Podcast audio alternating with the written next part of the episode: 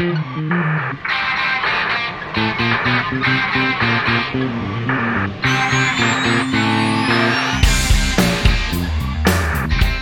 Hello, friends. Welcome back to Montreal. Spencer Love with Love Wrestling here, here with someone who I'm friggin' psyched to be chatting with, Raquel Rodriguez. How are you feeling? It's the Elimination Chamber, your first Elimination Chamber matchup. Gotta be pumped, eh? Oh, I'm so excited. I mean, I know it's snowing and it's cold outside, but I don't want to brag. I think I brought the heat. You know what I mean?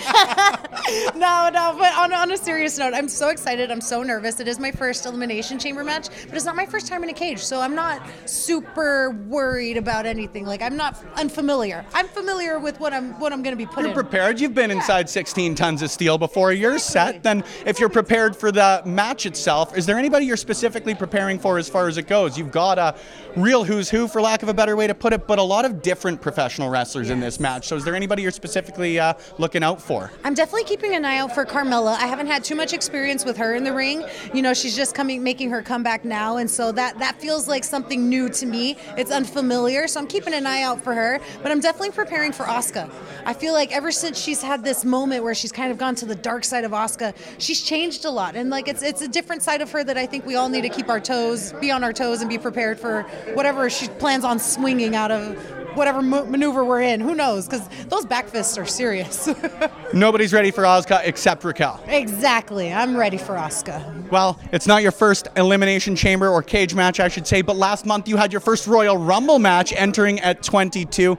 How are you feeling after that, especially relatively shortly after your call up to the main roster? I feel really, really good about it. I've felt really good about a lot of what I've been doing on SmackDown right now and with WWE. So I'm super excited for Elimination Chamber. I feel like Royal Rumble kind of helped highlight my size and and where I stand when it comes to the women's division of WWE. So now that I think the women have a little bit better, I have an idea of that, and the world does, I'll be taking a little bit more seriously from now on.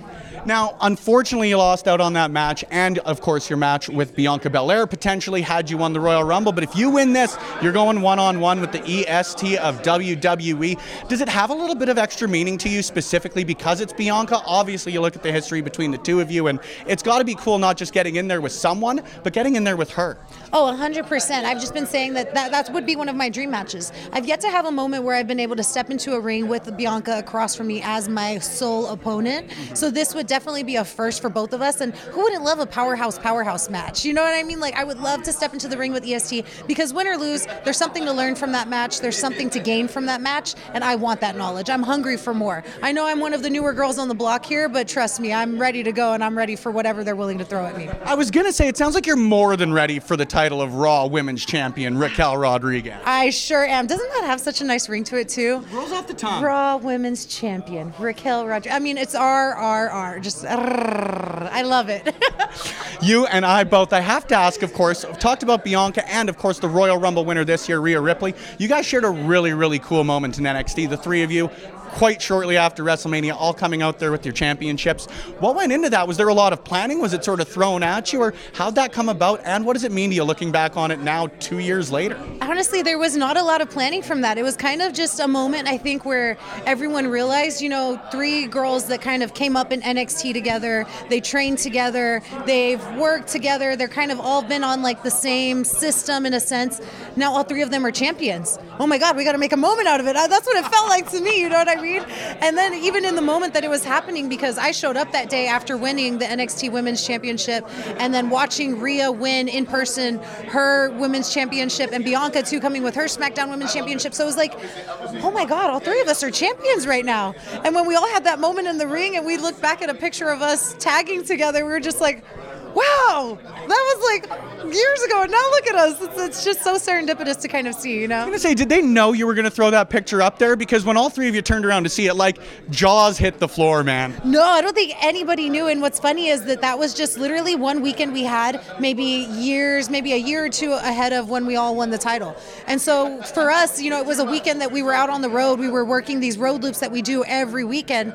And we didn't put two and two together that, oh my God, one day this tag team that we have this weekend could potentially be the women's champions of WWE, the triple threat. And so just being associated with them in that scenario, and especially just being, just getting to be a part of that group, I think, you know, Bianca Belair, the EST, Rhea Ripley, Mami, who's just indestructible.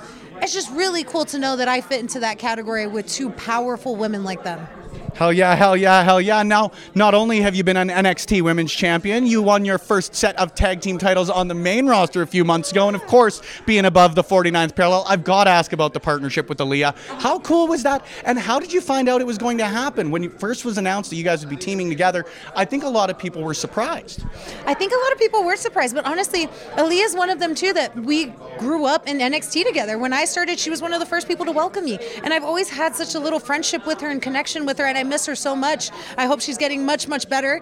But honestly, forming that tag team with her and having that partnership brought me so much joy. And I think it really kicked off my run in SmackDown because I had someone like her who had my back, mm-hmm. you know? And so, like, having that partnership and having that camaraderie every weekend when we're on the road and we're in these different cities and we're facing these different challenges is just really, really nice. It's like a best friend that you have with you all the time. And so, I, I miss her dearly. I loved our, our championship run that we had together. It was so much fun, and she is just a character. She's a ball of joy. I I miss that little glam Barbie doll. Oh, so much. I love you, Leah. and that makes both of us. Can we firmly confirm that you guys are going to be going back after those tag team titles then when she's back? Oh, if she's back and she's willing, let's do it. Let's do it, Chiquita. I am always in. I would love to take down Damage Control again. I was to say, were you surprised winning the tag team titles? I feel like a lot of people, when the tournament was announced, basically said, oh, this is Damage Control's to lose lo and behold, we've got two champions that weren't damage control. no, I will say I was surprised, but at the same time I was not because I was very confident in what we brought to the table. And I, you know, I've been a tag champion with Dakota. I've wrestled Io multiple times. I've wrestled Dakota many times. So to me, I felt very confident going into that match and having Aaliyah there. She was kind of like the dark horse, yeah. you know, of, of all four of us. And so that was even better because I had the dark horse on my side. So I just think together we made the most amazing team. And as much as it was a shock to us that we won the tag titles, I was very blessed and grateful that we did because I mean we had a pretty good run and we made some cute champions. heck yeah, heck yeah. Now we talked about firsts, we've talked about development. Let's talk about two matches with Ronda Rousey. I think it's really cool when they happen because one was real early in your SmackDown run. Of course, you have one a couple of months ago where maybe you're a little more, like you say, fleshed out. You're a former champion. Was there a difference in the two matches for you? Did you prepare differently? And how much did you enjoy getting the opportunity to get in with the baddest woman on the planet? You know, there was a huge difference between the two because, like you said, the first one happened. It was my second match ever on SmackDown. Um, and, and I was told the day of what was happening and what was going down. So there really wasn't much time to prepare. But I told myself, you know what? You've been training at NXT for this. You've been training your whole life for this. This is just where you need to bring your game and you need to bring your A game. You need to show them that you can handle this kind of situation. And I feel like we went out there and we put on, I put on a good, pretty good little battle and gave the champ a run for her money. Um, the second time around, I had a little bit more of a heads up. You know, we kind of built up to it. You, they were hurting my arm throughout the story, so I had the injury to kind of work with, the arm brace to try and get over. So I was slowly mentally, physically preparing for the match. Mm-hmm. And I think it, it did show and it did help a lot better when it came to putting across that, you know, I am a competitor in this. And Ronda is the baddest woman on the planet. She is Ronda Rousey, for goodness sake. Like, you can't just walk up to her and punch her out and expect to beat her.